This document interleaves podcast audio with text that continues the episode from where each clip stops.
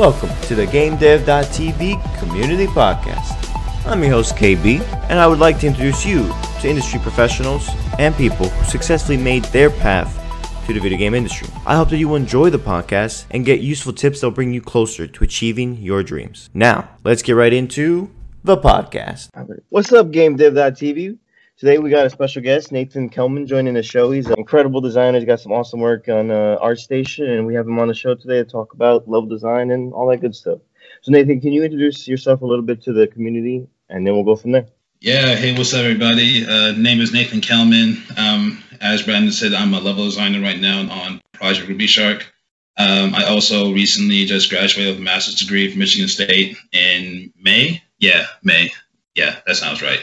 Um, and yeah, man, just love playing games, uh, like working out. Um, you know, I like long walks on the beach, you know, all the fun stuff. Hey, can't go wrong with long walks on the beach. The great things we can't really do right now, yeah. I know, I know. do you have beaches over there, Ricardo? Well, they say they have, but they're not really like good beaches. yeah, I don't think so. But anyway, is what but, it is. Yeah, so, but like the Mediterranean is like kind of right here, two hours away or so. Oh, okay. so doable. Awesome. So Nathan, when did you get started with like your love for games or levels? Like, how old were you when you first played you played your first game? Oh man, how old was I? Uh, I it was a long time ago, but I remember I used to play Nintendo 64. Mm-hmm. The I can think of was Pokemon Snap, and you know, oh, okay, yeah, just going around, take pictures of Pokemon by, fell in love with it. And probably around when I was 15 years old, I realized I wanted to make games because um, I was playing like a lot of JRPGs and things of that nature, and just fell in love with the storytelling and the mechanics. And it wasn't really till I got into college, my my undergraduate from my last year, when I got into a game dev uh, minor and started taking game dev classes, learning a lot of 3D art, um, game design, all that. And I just really fell in love with the process, fell in love with this making games. And around the time I was doing my master's is when I wanted to be a level designer, just playing a lot of Uncharted, Last of Us, uh, a lot of those mm. games. Really fell in love with like this, you know, using the environment to use storytelling and to guide the player where to go. So, yeah. Awesome. So you said you got into level design during your master's. Mm-hmm. So what were you into beforehand? Were you just doing like, game design or less like games and just like going to school for like trying to figure it out? Like, how did that process go? Right, yeah. So for undergraduate, I didn't get into games really because my undergraduate degree is architecture with a minor in art and mm. game design, and I didn't get into game design until my last year because that's when the minor had just came out and mm. switched from computer science to then and at first, I wanted to be a 3D artist. Um, I didn't know in what I didn't know I wanted to make characters or environments, but I just really liked, always loved doing art. And during my master's, um, I switched to design because while I was in my undergrad, I did a competition for one of our game development clubs. And I guess I, I had a chance to pitch my own game, and I actually came in second. And I had a team work, yeah, a team work under me, and that's when I really learned a lot of the game development process, just working with people understanding design and doing my master's, I really switched to design because I really love trying to figure out what makes a game fun for a player. And whenever we did projects, I always end up doing the levels, not realizing that was like a real job until, okay, uh, yeah, until like a couple, until when I kept doing it and you know, I realized like, you know what, I really like doing this level stuff. And then I found out, wait, level design is like a thing that, you know, someone has to build those environments. So that's when I really started focusing on that. And also let me like combine my level design and art together into one uh one job. That's awesome. You must have felt amazing when you were like, wait a minute, I can do this for a living. Yeah, I was always like, wow, wait, I can like just make I can just move blocks all day. Yeah, I can do that. Yeah, put music on and just chilling. Sounds Honestly. pretty easy, right? But there's a lot of complicated stuff that comes to the level design. So like, mm-hmm. what is mm-hmm. one thing that that people should really focus on when they're trying to like start level designing? Ah uh, man, when it I would say when you want to get into it, oh, that's a good question. Yeah, I would say if for when you get started, um, just playing games and understanding the environments, like how they guide the player, um, how is to tell the player what mechanics are supposed to do. Just really pay attention to things like that because a lot of games when you when you start getting into LD, so yeah, when you first start getting into levels, um, you really want to pay attention to this how spaces are set up. Because um, you know first person shooters are going to have different spaces than like an uncharted traversal. Because you know in uncharted they have like the little white corners on the on the rocks so you know that you can climb there. Or having places where you know they you go up on, on top of the hill and you see a huge vista like oh yeah we're going to that temple over there first person shooters there's a lot of cover you have to understand like how to have a player flow through the space so i would definitely say just pay attention to that and another thing is um when you start really getting into it, just observing the environment around you, like in the real world. And like there are times where I'll walk around the house and I'm like, I wonder how this would be if I put the couch here and it was like a first person shooter. Or what if I was like walking down the street and like, oh, what if the player wanted to climb up this building and then run across the rooftops like Assassin's Creed? So it's just really just being really become observant of how players, how players and people move through spaces, whether in game or in real life. So that was key. We were saying we were like walking around and just seeing like game moments in real life. Mm-hmm. So like I don't think a lot of people realize that, but like a lot of what we can build in games comes from the real world. So the best way to do mm-hmm. it is to go out there and experience life and or watch and observe it. Yep. So how did you know to start doing it, or did you just it was naturally for you? It was just like I think what it was is as I got more into level design. So I took a class um, from CG Master Academy called Level Design for Games, it was um, taught by uh, Patrick Haslow. I think now it's by someone named Shane Canning, who currently works at Square Enix. And the videos are made from Emilia. I can't I can't pronounce her last name, but she works at Naughty Dog, and okay. that's really taught me a lot about how like looking at real world references. So if you're wanting to build a level, say based in New York City, then look up things from New York City go to Google Maps, look up the little 3D maps, uh, see, okay, how am I going to guide a player through Times Square, maybe? And really just because when because especially for a lot of games like say Last of Us or even Part One or Part Two, they take real world locations and then they end up just using those as gameplay spaces. I think I wa- I read I read a blog from Michael Barclay, who's a game designer at Naughty Dog, and he said for what the team did for Last of Us Part Two for Seattle, they actually went to Seattle, uh, for a couple days, visited a couple places, got a bunch of references, and then when they were building the game, they actually built up Seattle um, in 3D in Engine, and then they started breaking it down to see like, okay, how would it, what would Seattle would look like, you know, 20 years from now if a pandemic were to happen uh, within the Last of Us situation.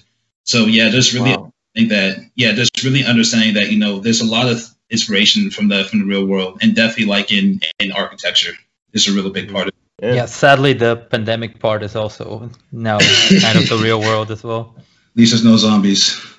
Yep. Not, yeah. yeah. yet. yeah. Never know. we just need some Juggernog and Speed Cola and we'll be fine. so, when you, what made you want to get into game design as your like minor? Like, was it just the playing the games? Like, how yeah, did you like, go that way? So yeah, for me, I so when I was like when I was in high school, like around 15 years old, I remember I was playing the game. It was called Dragon Quest VIII: Journey of the Curse King. Honestly, one of the best JRPG games ever. And I just remember that was like the one RPG that I played multiple times. And as we may know, JRPGs are long, like yeah, the 80 hours. And I replayed it like three times because I was crazy. And I just really fell in love with the game and that's why I knew I wanted to do games. But the thing was, the circle I was in with my friends, um, no one really knew uh, anything about. Like we knew, like we liked playing games, but no one knew really what it took to make them. And it wasn't really till because I also was playing football at the time. Um, I played football from high school to college, so of course that like ate up all my time. But in the back of my mind, I kept thinking like, man, I would love to get opportunity to play games. And really, my last year, I found out there was a game design minor and as soon as I found out about it, I went to my counselor. I said, hey, man, like, switch me to this, like, right now. Because this is, I've been waiting for this opportunity. So I was like 15 years old. I'm now like 21, 22 years old. I'm like, yeah, I, I this is definitely want to get into. And then once I got into it, man, I just really fell in love with it and haven't looked back since. What were the classes like? Um, so for my undergrad, uh, the class I was taking, because it was still new, it was taught by uh, Professor Andre Thomas um, he used to be the head of graphics for EA, so he worked on a lot of the Madden and NCAA games. And for the classes, for the first class we took, it was mostly about paper prototyping.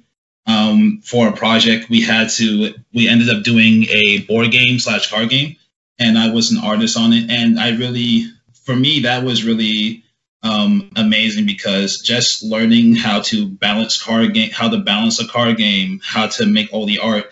It's just like man, the fact that there are people who sit down and they have to think about this stuff and see how it all works and how it all interconnects with each other just to make the game fun. Um, mm-hmm. But then when I did my master's at Michigan State, um, they had a game development minor themselves, but because I was a graduate student, I was able to take it. And for those classes, what happens is in the first class, um, what is game design development one, is when you get into small groups for about six weeks apiece and you just make games together, just trying to get to know people in your cohort. Then the next class is the prototyping class where they kind of split you up into, into even smaller teams, so maybe like teams of two, teams of three, and you guys just make prototypes. You just sit there and make one to two week prototypes. And then after halfway through the semester, you then take one of those prototypes and try to build up something uh, to a higher standard. Then the third class, which was Game Studio, is when you would take that prototype and make it into a year long uh, project. And you try to get that as good as possible. And the last class was Capstone. And for that one at Michigan State, it was pretty much like the one prior for a semester long class, but you have an industry professional working with you as a mentor. So the year I was there, we had people from High Moon Studios, Insomniac, um, Volition, uh, Iron Galaxy, and Bungie. Because MSU has a lot of uh, alumni in the game industry, and they always love trying to come back and get back to the to the community. Mm-hmm. That's awesome to hear. But dang, mm-hmm. that's like that sounds like great class to help you learn how to fit into the actual like industry. Mm-hmm. There's a lot of things where it's like, hey, learn this theory, learn this snap, but it's like the main thing you got to do is build games and work with teams. So yes. Just do that. Mm-hmm. So, what are some lessons you've learned from some of those classes, like how to work with a team and some different game design tips? Yeah, I would definitely say number one, if you want to be a designer, um, being a designer doesn't mean you have all the ideas. It means that you take people's ideas and you figure out um, which ones work best for the game that you're building. Because, and I think this is a funny thing because, you know, a lot of times people say, oh, well, if I give you a game idea, then you might steal it. But in the industry, everybody has ideas from the from the guy in QA to the creative director to the head of the whole studio. And it's more of as a designer. So say if I come to you and we're working on Call of Duty and you come to me and you're like, "Oh, Nathan, I have this cool idea for like we a dragon flies out of nowhere, and like you know you gotta have a sword to fight the dragon." And for me, I'm like, "Okay, that sounds cool, but we're making modern warfare. That doesn't make sense for the game we're making." So for you as a designer, you have to take those ideas and figure out how to make them work within the systems that you're building. Mm maybe you can have a plane be called the dragon and then a sword be the gun and then they, that's how you can fit into the game. Yeah and, and that's when the, that's when the talking starts man. That's when the ideas start flowing. Yeah see? So you'd be like it's cool but like it doesn't work. Well maybe we can make it work. And then brainstorming yeah. happens. That's, that's how being creative is. Just mm-hmm. like mm, think about it differently. But yeah that's awesome. yeah. So you were talking about you were ahead of a team at one point in that competition yes. so mm-hmm. what did you learn as a lead like being a leader in the game dev industry how should someone like follow in your footsteps, I guess, to lead their own teams? Oh man, that was yeah that that project was interesting because for me, I had just gone into game design, and that was mm-hmm. Nathan here lead like twenty people to make it. and it, it was crazy. How did you do it? It was man. I I had a great team, man. I had great leads that helped me out because there were some days I was like, "Yo, how do I even do this?" And it's like, "Hey, Nate, like it's okay, we got you." Um, I guess would definitely say is if you're going to be a lead, and this probably goes for anything you do, is just get to know the people that you work with. Um, everybody have different personalities. You know, you I'm I'm going to talk to Ricardo different than I talk to Brandon. You know what I mean? There are some people where you tell them, hey, I want you to go make me this. I want you to go make me this level, and they'll be like, okay, cool, I'll go make it, and then they'll come back to you, and you don't have to really worry about it. And there are some people where you'll give them a task, and sometimes you have to be like, "Hey, man, how's that task going?" You know. So you just really have to understand and learn who you're working with because everybody's a different person. You have to treat them as your own person. That's great advice. Mm-hmm. Have, so, did you have any problems with any of your team members in that competition? Uh, I mean, yeah, man. It's just. I mean, the thing was too is like we're all we're all we're all students. Also, you know, yeah. own thing. And I think for me personally, just me learning the whole game development process, understanding, you know, the differences between real time rendering and like movie rendering. Because I remember there was one time, because uh, the game idea was like you were this this ninja trying to steal treasure from a dragon that was in the lair. I remember I once something crazy like, yeah, so I want the player to walk on top of like the piles of gold and the gold falls down. And my friend who was at Tech Arts was like, bro, like we can't do that. Like, and I remember I showed him a clip from the Hobbit of Smaug where Bilbo's like running around with coins everywhere, and he, mm-hmm. bro, where he was like, bro, we're not making a we're making a game. So it's just even for me, just learning the differences between real time rendering and movie rendering, and I'm, I was so happy, I was so happy to be with people I was because they, of course, they had so much more experience than I did, so they're able to let me know and kind of teach me, like, hey, man, this is how we kind of uh, kind of go about it. And I guess another thing I would say too, um, for advice, uh, just understanding the different disciplines because what happens is when you understand maybe if you're a designer you understand what a programmer does or an artist does you're able to talk to them about what they're doing. So for me i have an art background and i love talking to artists about art. So whenever i'm building a level we talk about you know how can we guide the player? What kind of silhouettes we want things to be so they're recognizable? Um, all type of things in that nature. And what happens is also you can even understand how long things may take. So if you give somebody a task and they're like, "Oh yeah, it'll take me like you know maybe two weeks," but you know it's going to take you like a week, then you're like, "Okay, well, have well, don't you have to just do this, this, and this?" And it's like, "Oh yeah, yeah, it's going to do that." So definitely like learning disciplines because also as a designer, um, it will just help you become a lot better. But yeah, when it comes to the teammates I had, man, um, of course, you know, we had we had times when people may have different ideas or different things of that nature, but you know, we always got it worked out because, like I said, once you get to know the people you're working with, you know how to respond to different situations depending on the person. Mm-hmm. That's true. Now, mm-hmm. what's great is the idea you said where like understand all the different uh, disciplines. That's really mm-hmm. key, especially when you be a leader, because you can't just tell someone, "Hey, make the uh, make something like epic, like a giant building with all detailed stuff in one day," and it's like, as a 3D model, you'd be like, um, it's gonna it's gonna take a little longer than that, and you're like, "Oh, but yeah. you can do it now. You're really good." It's like, no, it just takes time. So understanding that mm-hmm. is really important and in fact, one of our guests gave a challenge. It was like, if you're a programmer, do like an art assignment, or if you're yes. an art, artist, do just like figure it, like go in and like just challenge yourself, but also like get to see how they work, and maybe it might be more challenging than you thought it was. Because that that's a really cool idea. And also, yeah. I, I've learned, I've done like a bunch of different courses of programming art, and it just really like you get so much of doing like a low level course, even if it's like, mm-hmm. like a couple hours. You really start to understand yep. different things, and it makes your eye better to like Yes. Oh, maybe you know your program is artist, you can like see something. You're like, oh wait a minute, I, I know a little bit like that could be a little bit like shading and mm-hmm. fix that up and oh my gosh, it's so much better. Like just little details that you might not think important. You yeah. just you can still get to know that, get to tell the person who's an expert at it, and they'll be able to create it better. Because it's hard to like convey ideas if you don't know how to like speak about exactly technical terms and stuff like that. So right. I love them. Mm-hmm. And so you said you had background in art. So did you like draw all the time when you were younger, or was you like drawing, painting? What kind of art was it? Yeah, no, I mean, I always just liked, you know, I used to draw when I was young, just draw little things here and there. Um, you know, loved watching cartoons and things of that nature. And as I got older, I started taking art classes, but I really wanted to get into 3D. And then once I got to Texas A&M, which was my undergraduate degree, was in which which I went to my undergrad in, um, I had a chance to you know get into that, and I you know had friends who were already in that program for 3D art that really helped me learn how to use like Maya, Substance Painter, and Unreal Engine and stuff to that uh, to that capacity. So yeah, I, have always really enjoyed it. Um, I mean, I think even now, just when I see, it's just funny because even when I play games, I will see just like the art within the game.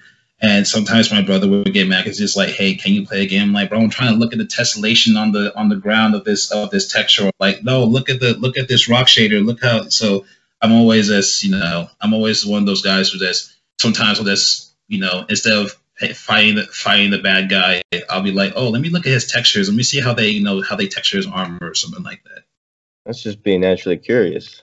Yeah explains probably why you're a great level designer because you're actually like, how do they do it? Let me try to do it my thing. No, it helps yeah. with anything, especially when it comes to game development. It's just like mm-hmm. you're a programmer and you're trying to learn something new. Let me go find out how they did it, how they wrote their yes. code. Same with mm-hmm. art. Like there's just so many things which is like that's how you grow. That's how you learn, and then you take that and make it your own. And boom, mm-hmm. something new is born. Yep. So for that competition, how did you? What do you think allowed you guys to come in second place? Was it the ideas, the game design, or just the team effort? Man, so pretty much, so how the competition went was, so pretty much how it went was like it was actually like just my idea alone that I pitched, and then we had people split into teams within the club. So really, it was all like my idea, and I remember I had different ideas, and I went to my my younger brother because for my younger brother, he also understood a lot about game design, and I remember I was pitching different ideas, and he was like, "Hey, you should do this one." And the idea ended up going with, and it was called "Don't Wake the Drake." And like I said, the idea was like you were this thief who was trying to steal treasure from a, like a sleeping dragon. And if you woke up the dragon, the dragon would try to go around the lair trying to find you and everything of that nature. And so you would try to get the treasure and head out.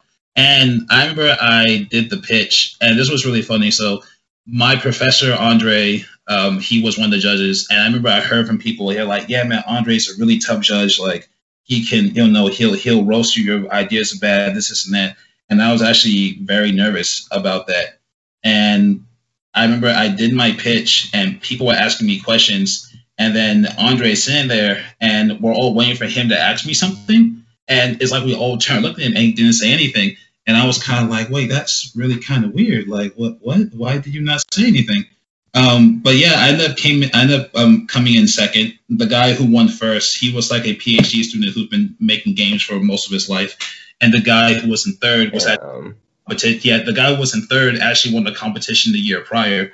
And yeah i mean i guess they they really liked the idea that i had. I remember i went to my i went to andre the next day in class. I was like andre how come you didn't say anything during my pitch? Like you know he was like there was nothing to say. It was a great pitch. And i was kind of like oh wow like i just impressed my professor you know used to work at ea like that's you know that was really cool um yeah wow and then yeah. how do you think you did that? Because you said like the guy was a PhD student in first place, mm. third place guy already won, but you just you said this you started out, you just came in, had your idea, and came in second. Like, how do you think that happened? You were studying a lot of game design, or you just had a great idea? Because like, I I think because I had a so I had a friend of mine who he was a graduate student um, in the program, and I was work while I was working on my pitch and my ideas and stuff. I will always go to him and ask him ask him stuff like, "Hey, man, what do you think about this?" Or even ask him like, "Hey, what what are what does like what do mechanics mean? What does game for me?" Just trying to really get a lot of that terminology, a lot of that knowledge, and I think really working with him it helped me out a lot. And but yeah, as far as me coming in second place, man, I trust me when I tell you when they announced my name, I was very surprised. I was like, wait, what? I, what? and there were like eight people who pitched. So congrats to all of them too, man. But yeah, that was very surprising. Now, do you have any any advice for anybody who like needs to make a pitch? How should they like, um, you know, say their pitch, deliver it? Mm-hmm. Um. So yeah, definitely with pitches. One thing, don't ne- don't use a lot of words. Um, people don't like to read. Um, no one likes to read a paragraph, and I think that was one thing. I remember seeing the pitches. Uh, we had one guy who did a pitch, and his he had one slide that literally had looked like he copy and pasted from the GDD from his game design document, and it was no like, way. Swear, I swear to God, and I was. I remember. I remember during the thing, Andre was just like, "I don't want to read all this." Um, but for me, yeah. what it was so what you want to do is like have pictures, have visual, have visual cues on your screen, and then a lot of the stuff, like, you know, you talk about it because you want them to pay attention to you. You want them to see the picture and be like, oh, okay, cool, that's an idea. And then they won't listen to you talk about the idea. Um, you know, definitely sound sound sound confident when you're pitching an idea. You know, make it seem like yes, like this idea is going to be awesome. Uh, so definitely have because you know it's, it's your it's your idea, it's your baby. You know, if anyone needs to have faith in it, it ha- it has to be you. Um, mm-hmm. and yeah, man, just really have fun up there. You know, just you know, it's, and then they, it's a it's a pitch. Um, there are some pitches he'll do that are really awesome, and some I've had really good ones. I've had really bad ones. You know, so let's go up there and have fun with it. Mm-hmm. That's the key thing. Have fun. We're making mm-hmm. games. Well, yeah, we should be having fun, right? Yep. Now it looks like you've played with Unreal, Unity, Maya, all that stuff. How does someone really like learn to understand these engines without getting confused or boggled down by all the stuff that's in those engines? Um, I would say, man, just I mean, I would tell people think about a game, maybe try to recreate something from a game that you like and try to look up those different mechanics or different things that they do. I think that can definitely help a lot because at least then you'll have a goal in mind, right? So don't go in there and say I'm going to make an uh, a wow a wow in Unreal Engine. no, no, man. Like Blizzard, Blizzard got five. I, trust me, I've heard it. I've heard people who are like, I'm going to make a game that's going to like beat WoW and beat League, and I'm like, hey man, you can try it, but I'm just letting you know that's a lot.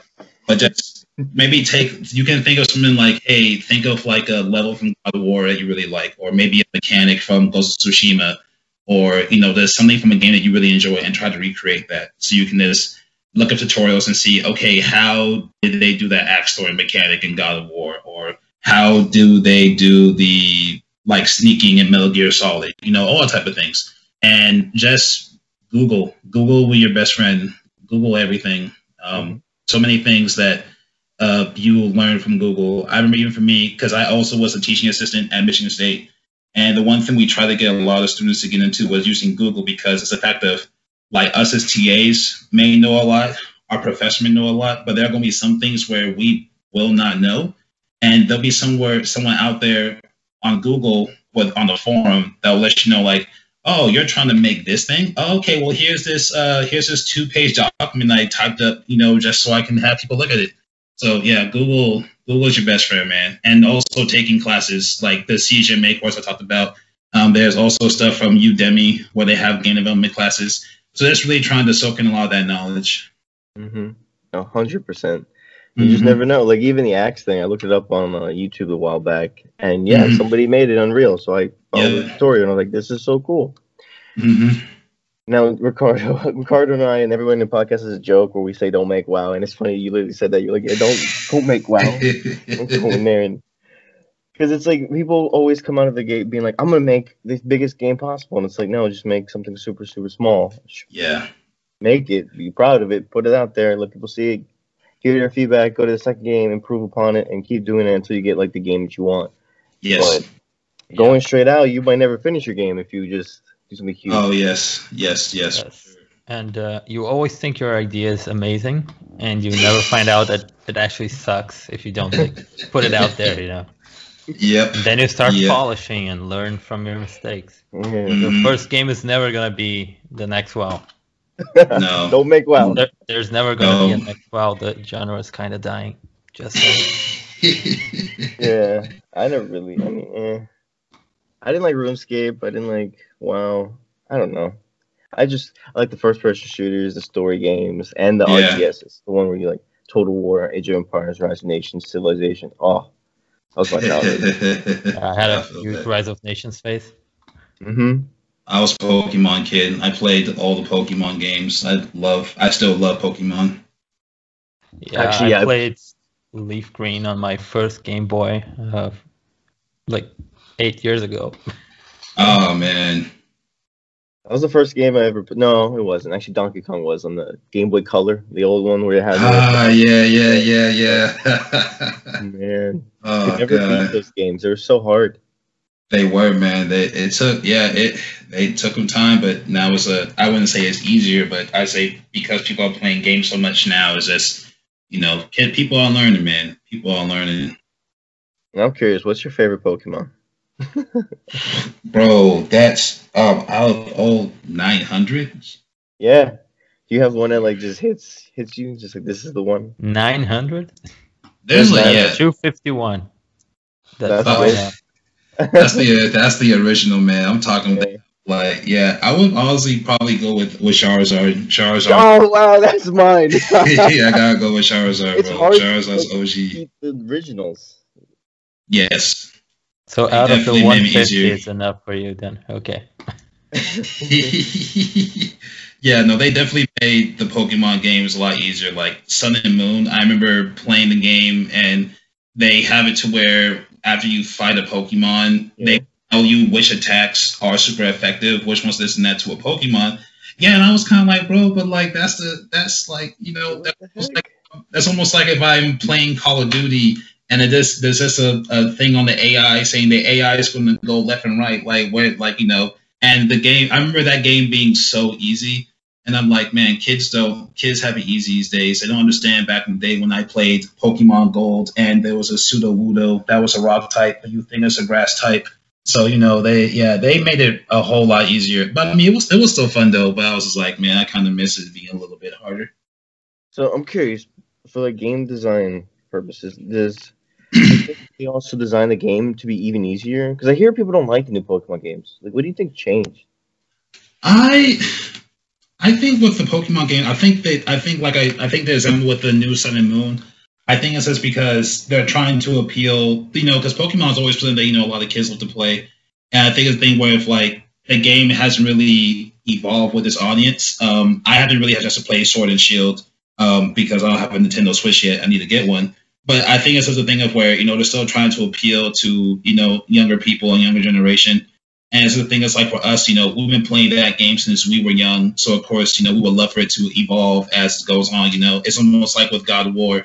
Uh, God of War one, the first one, of course, was appealing to a certain audience, a certain audience, and now the newer one is like it's grown up, you know, with us. So I think it might be something like that. Um, I think they're still, I think they're still fun games, but definitely, you know, I wish it was a bit more of a challenge. And I think because since I'm now a designer, I think about these things. So I'm kind of like, oh well, they could have tr- they could have tried doing this with this, or they could have tried to do this, or take this out. Yeah, yeah. I, my friend actually has. Oh, yeah, no, go ahead. Oh, I was gonna say my friend has it on the uh, Switch, and I it's cool because it's everything I ever wanted when I was younger. It's like 3D now; you can actually see the fights, the moves. Mm-hmm. But like, I so I'm wondering why people didn't like it because I was like, it looks pretty good. The Pokemon are really there. It yeah. should be the best game ever, but um, I guess not. Yeah. Yeah. I think the issue is also it's a 20 year old franchise. Uh, it's kind of right. done everything they could already. Yeah, no, that is true. I mean, sometimes people, sometimes people, people don't like change, right? Um, yeah. Yeah. I'm currently playing Infinite Warfare. I remember when that first came out back in the day, everyone was like, "Oh my god, Infinite Warfare is so bad." And I'll play that. I'm like, "This is Call of Duty in space. Like, this is some really cool stuff." But for some people, you know, if if you change some, if you change one thing about something that they really love and enjoy, you know, they just go bananas over it.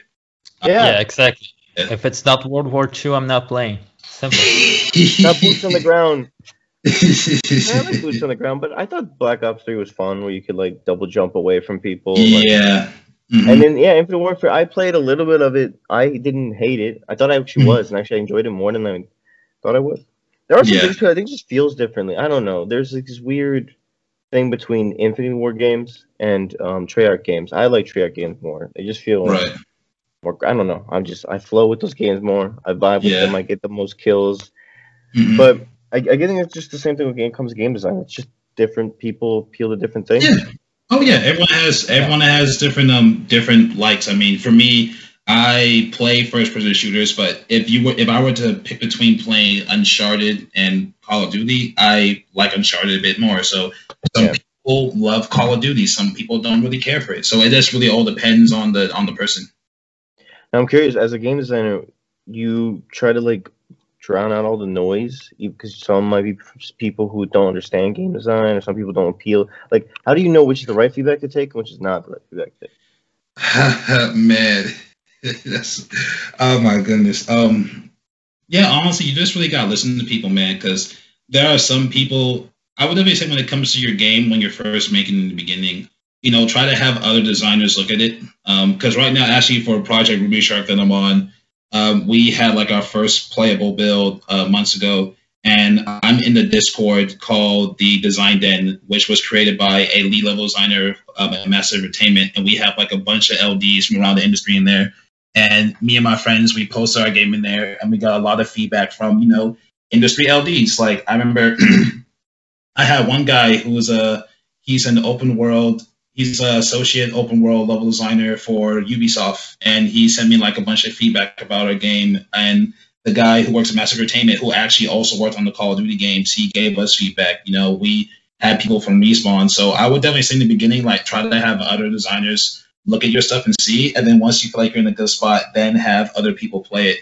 But yeah, as far as feedback, like is this thing that you that you have to understand and get used to? Because sometimes people may think, um, because then they know it's your game, and you want to listen to feedback, but also don't try to deter from uh, deter from things. But always like when people are giving you feedback, just make sure to be respectful and make sure like, okay, yeah, I appreciate it. Because sometimes the thing about it is, I think what happens with some of us as who are creative, and I do this as well, is that when someone's giving us feedback, we tend to be a bit defensive because like, no, it's our yeah. it's, our thing. We're creating it. You know, it's our it's our child. Is as you know, like, hey, the person's not trying to belittle what you and your and your talent. They're just trying to help you to make something to make something better.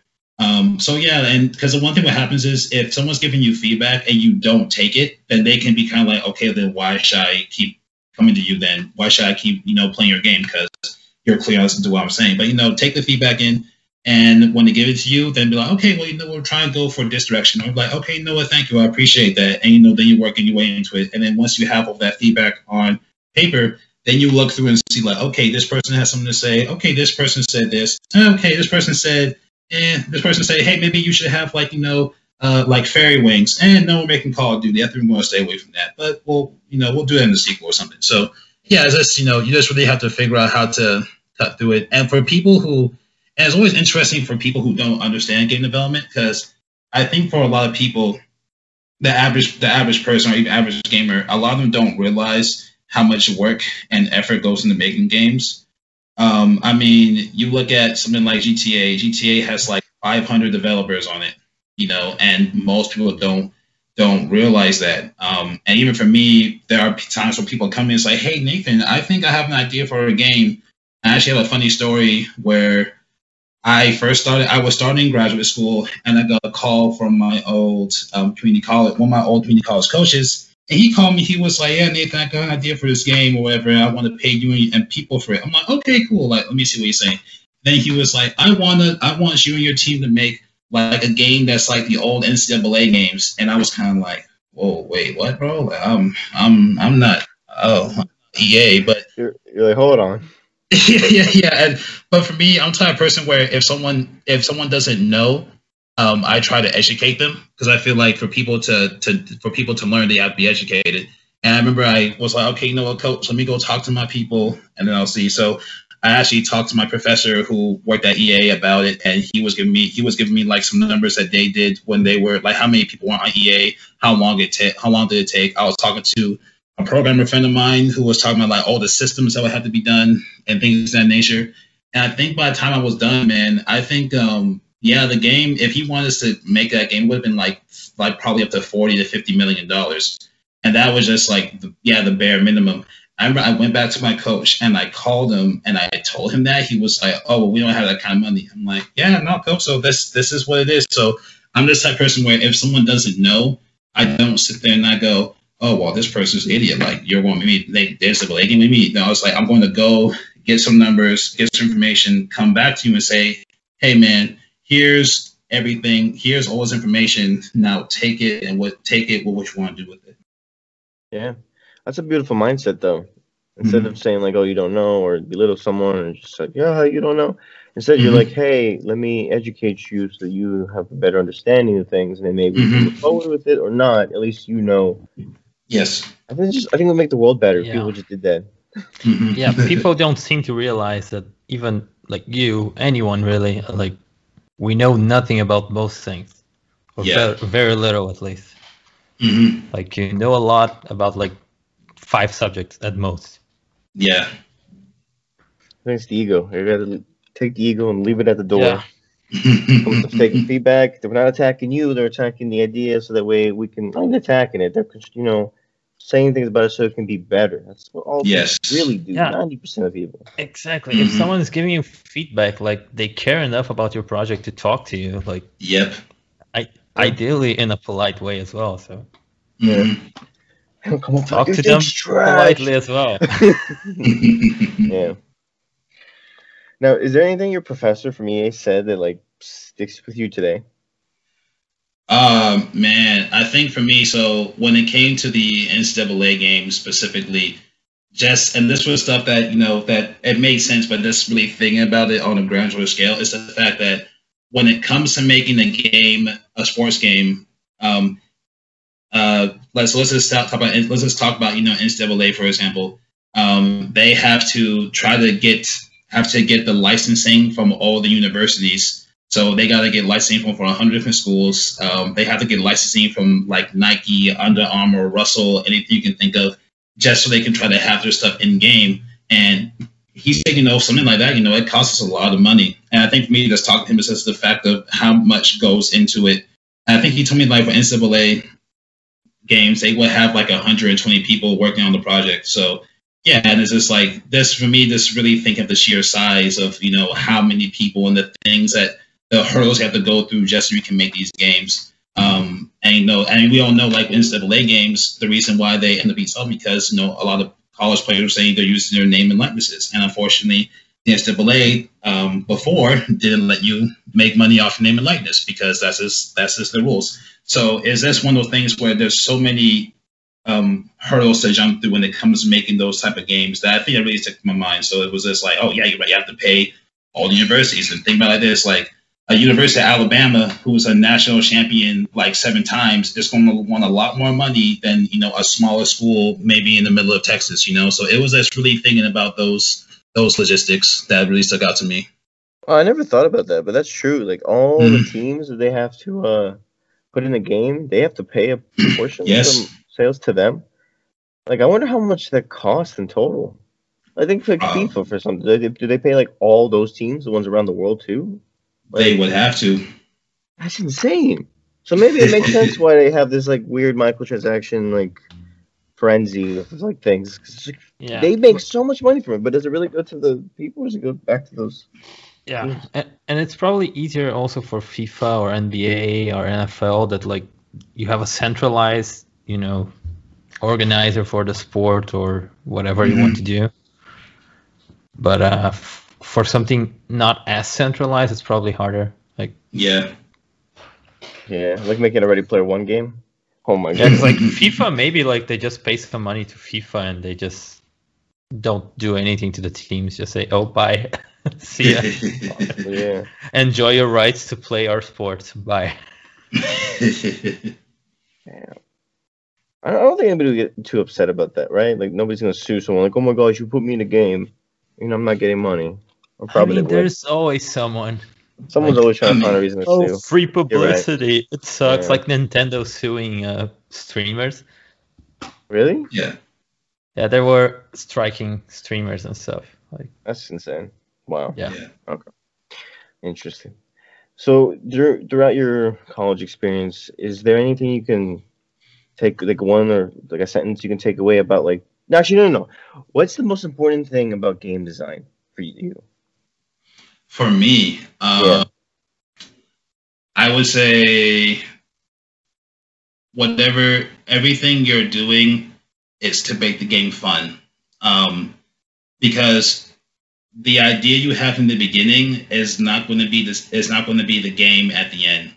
Um, because there are so many games that I've worked on where you have an idea and we're just like, oh, we're trying to make this, but then sometimes things evolve and things are different, and then it's something completely different.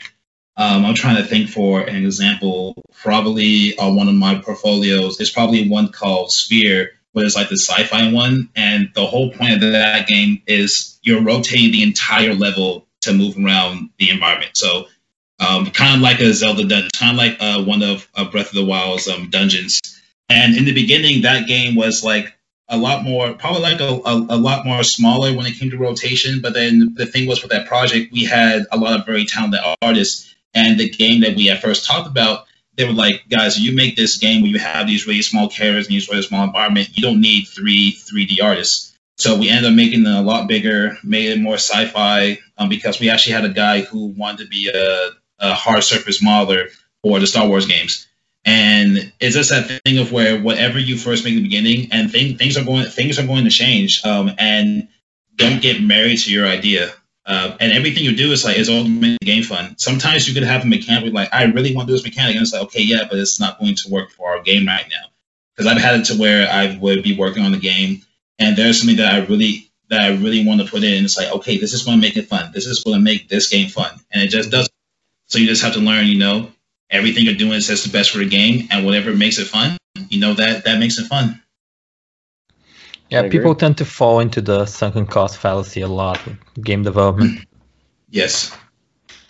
Even big companies do it all the time. Like spent two years developing this game. We have to finish to sell it, and then mm-hmm. they spend twice as much making it and don't even make it back. Yeah, not even half of it. Sad. Maybe they had a too big of a scope.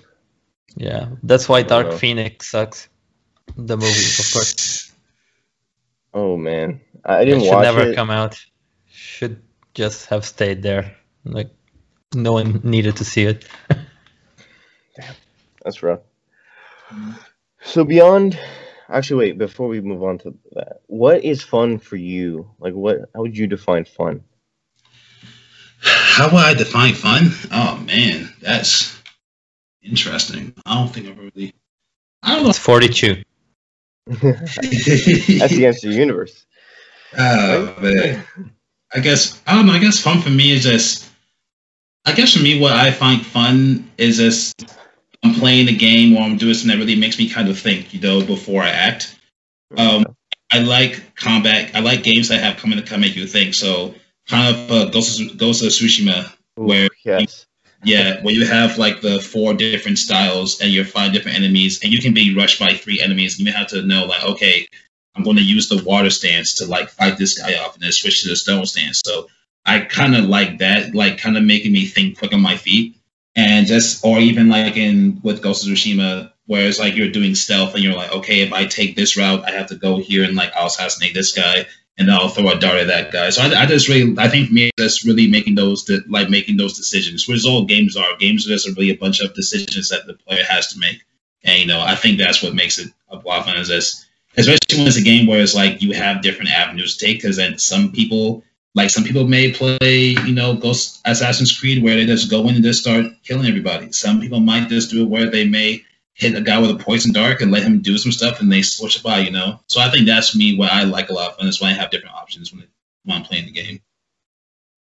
No, I agree. My favorite games are the games with many choices, like Detroit Become mm-hmm. Human. Oh so that man, game, that game is amazing. Great. Yeah, yeah, it's, it's, it's, it's a great story. Yeah, yeah, it's like what um, and then it really shows that like your choices matter. Yeah. Like, I think that's another thing that we get with games. Just like, oh, you can always respond, but it's like life isn't like that. So like when you play a game like that where you you can lose your main characters and the game will still go on until you lose yeah. all of them. Yeah. It's wild to me. I thought that was great because I remember for me, like when I would play games, I'm like, oh, I would, because you know, some games they have the quote unquote, uh, the your choices matter. When it's like, you know, I know that like some with some games where it's like, oh, you kill like you can have this one person die or this other person die, but the endings the same. And for me, with Detroit Becomes Human, I love because like your choices really matter. Like the ending of the game can be so different depending on who lives and who dies. And I remember playing, I was just like, yo, okay, like this is really insane. And I think the guy, I can't think of the developer's name, the lead, the lead of that part. I think it took them like two years to write that script because there's like over like 20 different endings to that game. Like it, it's ridiculous. Yeah. And it all started from a little small video, and he was like, "You know what? I have a game for that." So he wrote and wrote and wrote and wrote and wrote until he's like, "This is it," and he made it. And I was like, "That's wow. how that happens. It's all it's all from an idea like, hey, I got an idea for that, and then next yeah. year, it's a block, it's a it's a sixty hour experience." It's crazy. It's just like anything creative. I, am like that too. Like I can see a picture and I'll just be like, I see something. I see a story. Mm-hmm and then you can run with that story. You never know what could happen. That's why I think games are great because you can just make something come to life and it can grow into something beautiful, like the Assassin's Creed series or the, the God of War series. Or I love also mm-hmm. a lot of the PlayStation games like Detroit, Last of Us. Last of Us Two. How do you feel about Last of Us Two? I so I definitely can see where people's um anguish is. Yeah. I think for me, so and I, am not sure if both of you have played, but there was definitely a play a part for me in the game where because my point from the game when I played it is a thing where it's like everybody is a protagonist in their own story. Because yeah. yeah. it was a thing where it's like you know Ellie thinks that she's doing the right thing because no Abby did this, and Abby's thinking she's doing the right thing because like Joel did this. So I think for me, playing it, I after playing it, really thinking about it, I was like, no, I think I can see where Naughty Dog was coming from. Are there some things they could have done a bit differently? Like, yeah, yeah. of course. You know, I definitely, I, I think for me, I, I played it, I, I loved it because I'm a really big Naughty Dog fan. Um, but I can definitely see where, where some of people's anguishes lie with it. You know, for sure. Yeah, that's how I feel. I I remember one of the. Actually, I don't feel like doing spoilers, but there are moments in the game where like I didn't like it, and then as the hours went on, I was like, I like this character actually. Yeah. Yeah, and then I was like, hmm. And then you know things happen, and you're like, what? so and yeah, just so many emotions, and I think that's what they wanted. I would say I agree with you that like I think the execution wasn't perfect. The idea was Mhm. cool. I liked what they did. It's just I don't think it works for everyone, and uh, Right. it is what it is. But I'm curious. There's like moments in the game where you know you you start out with nothing and you kind of build it up, and then you kind of do it again. You think it would have been cool if they did it the reverse, where it was like you lose, you had everything, and you slowly lose it as you're going through this journey? Because I feel like that should be. I don't know if it'd be a good game design because you start losing like you know less materials, less upgrades, less stuff. But I think it would fit well, the game aspect because you're like, oh my gosh, I'm going through all this battles, losing friends, losing this, and now I don't have enough weapons. Where I started out with like all these weapons. Yeah. More like impactful or, or fit with the narrative. Um, maybe. I mean, that's that's definitely interesting. Um, I do know for some players though, because it's a thing where like if you lose something that you really enjoy, it's like, oh my god, I lost this this weapon. I think depending on how they're doing it, because actually for Ruby Shark, um, that I'm working on, because we're trying to make it like a whole seamless experience, and we're trying to have to where we have like special weapons in the game, but you're going to lose them. And I think for that, it's like depending on how how does the player lose this thing. Um, if Yeah. you like so if you're playing a game where you, maybe you you have a weapon that you really enjoy and then the next level is it's gone. It's like wait where's that weapon i had? But maybe if you do a thing where let's just say oh you had to like open this door so you need to use this weapon to pry open the door and then the weapon breaks or you know stuff, stuff like that. So i think really depending on how you on how the player loses it and to a point where like it makes sense i think like then you can go that route. But yeah i mean that that definitely could have been an interesting idea. Yeah. Yeah, but uh, at the same time, like people were kind of mad with Breath of the Wild with like yeah weapons was- breaking. yeah and it was like mhm. the weapons don't even have a personality. Like it's a stick. Yeah. I don't care about the stick.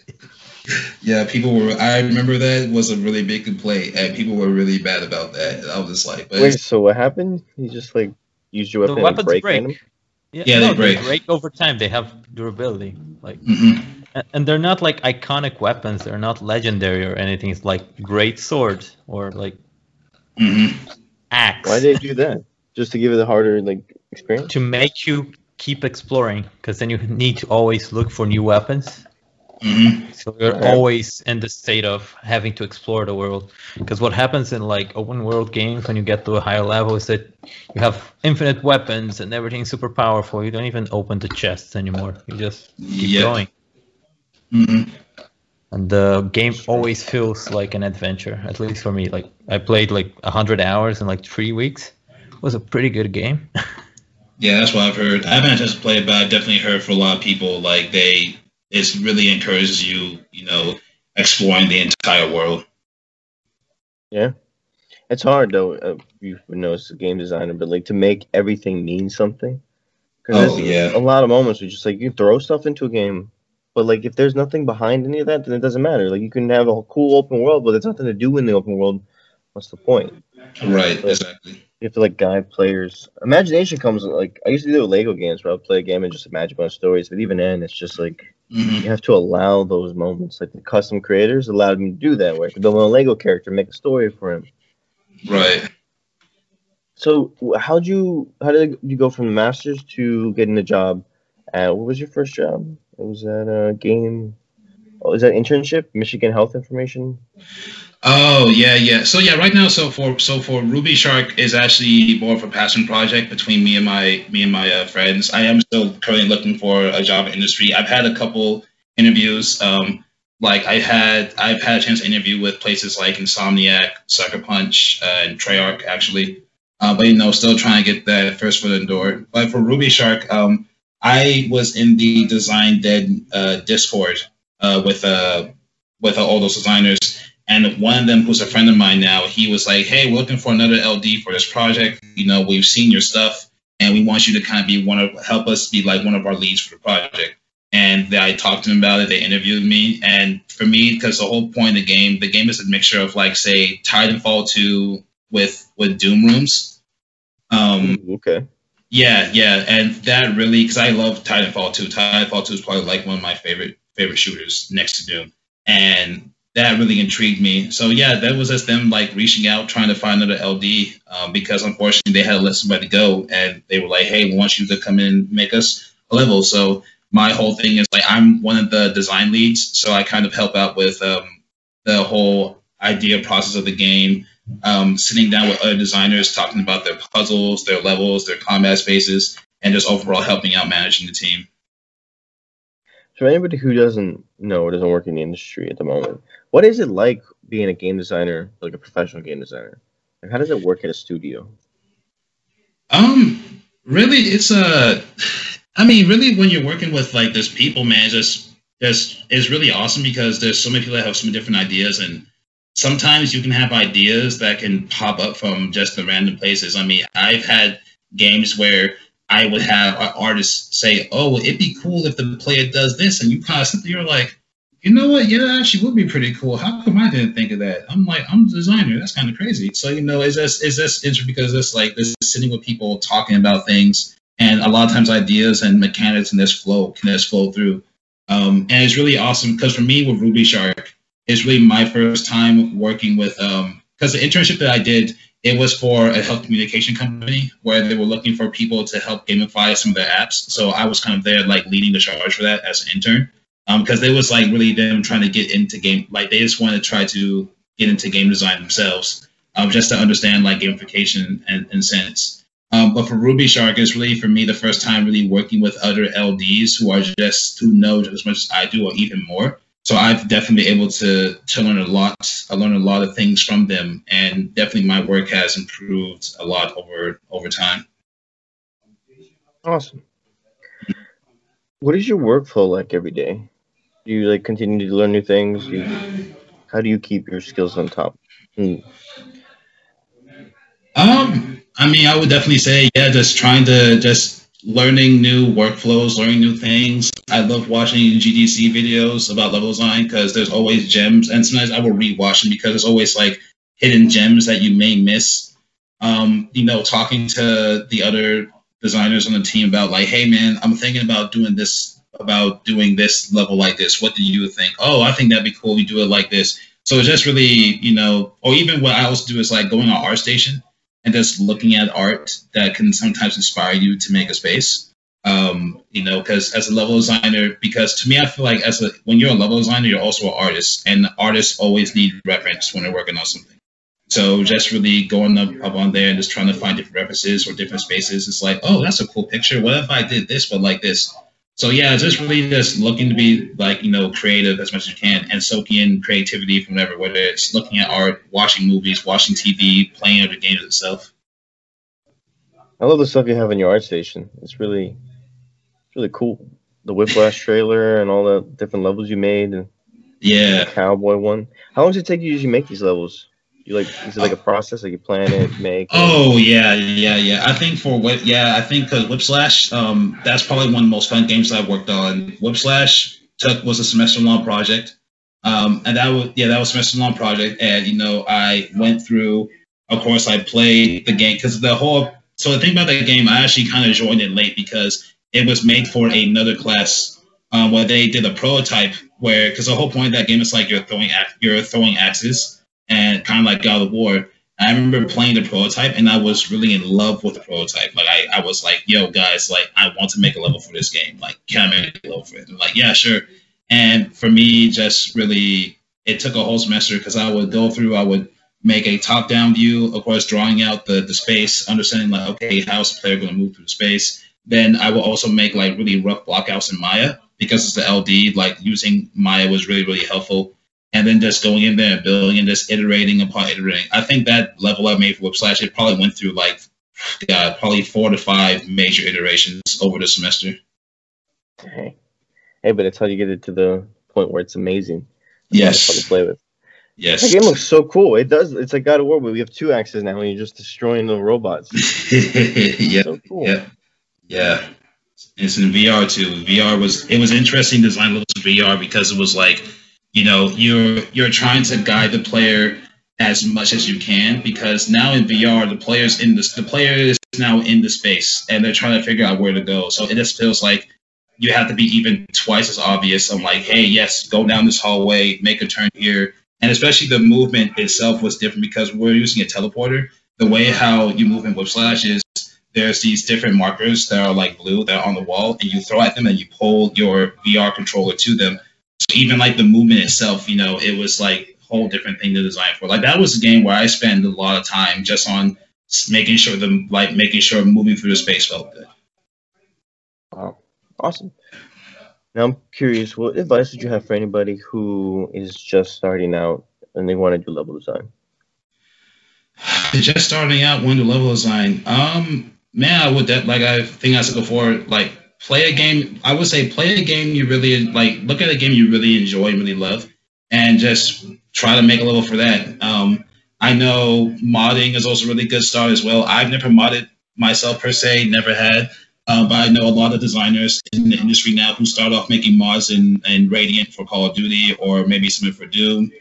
Um, yeah, man, just go in there and start building things because you know when you start building things, you start you start learning. So, and I always think when you look at games, like look at games that have really good level design, see what they did well, and then you try to create that and try to recreate the space. I actually have studies in my portfolio where I've made levels from games that, that I really enjoy, just so I can understand, like, okay, how players, how do they, you know, know what objects to spawn and things of that nature.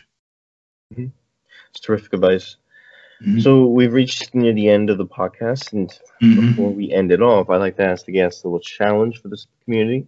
So you can come up with a small challenge to for all the viewers to do after the podcast. It could be about anything, mm-hmm. know, design, whatever you would like. Man, a challenge, man. I would, I guess, for me, a challenge is I would tell somebody make a level that fits in your favorite game. Ooh. Yeah, Make, I like that. Yeah, because I've I've seen people do that before, and it's just you know like if you if you like The Last of Us, um, think of a town and try to make it work for The Last of Us. Um, if you like Doom, think of a you know a Doom combat space. So think of a game you really enjoy and you really love, and try to make a level for that. Beautiful, awesome.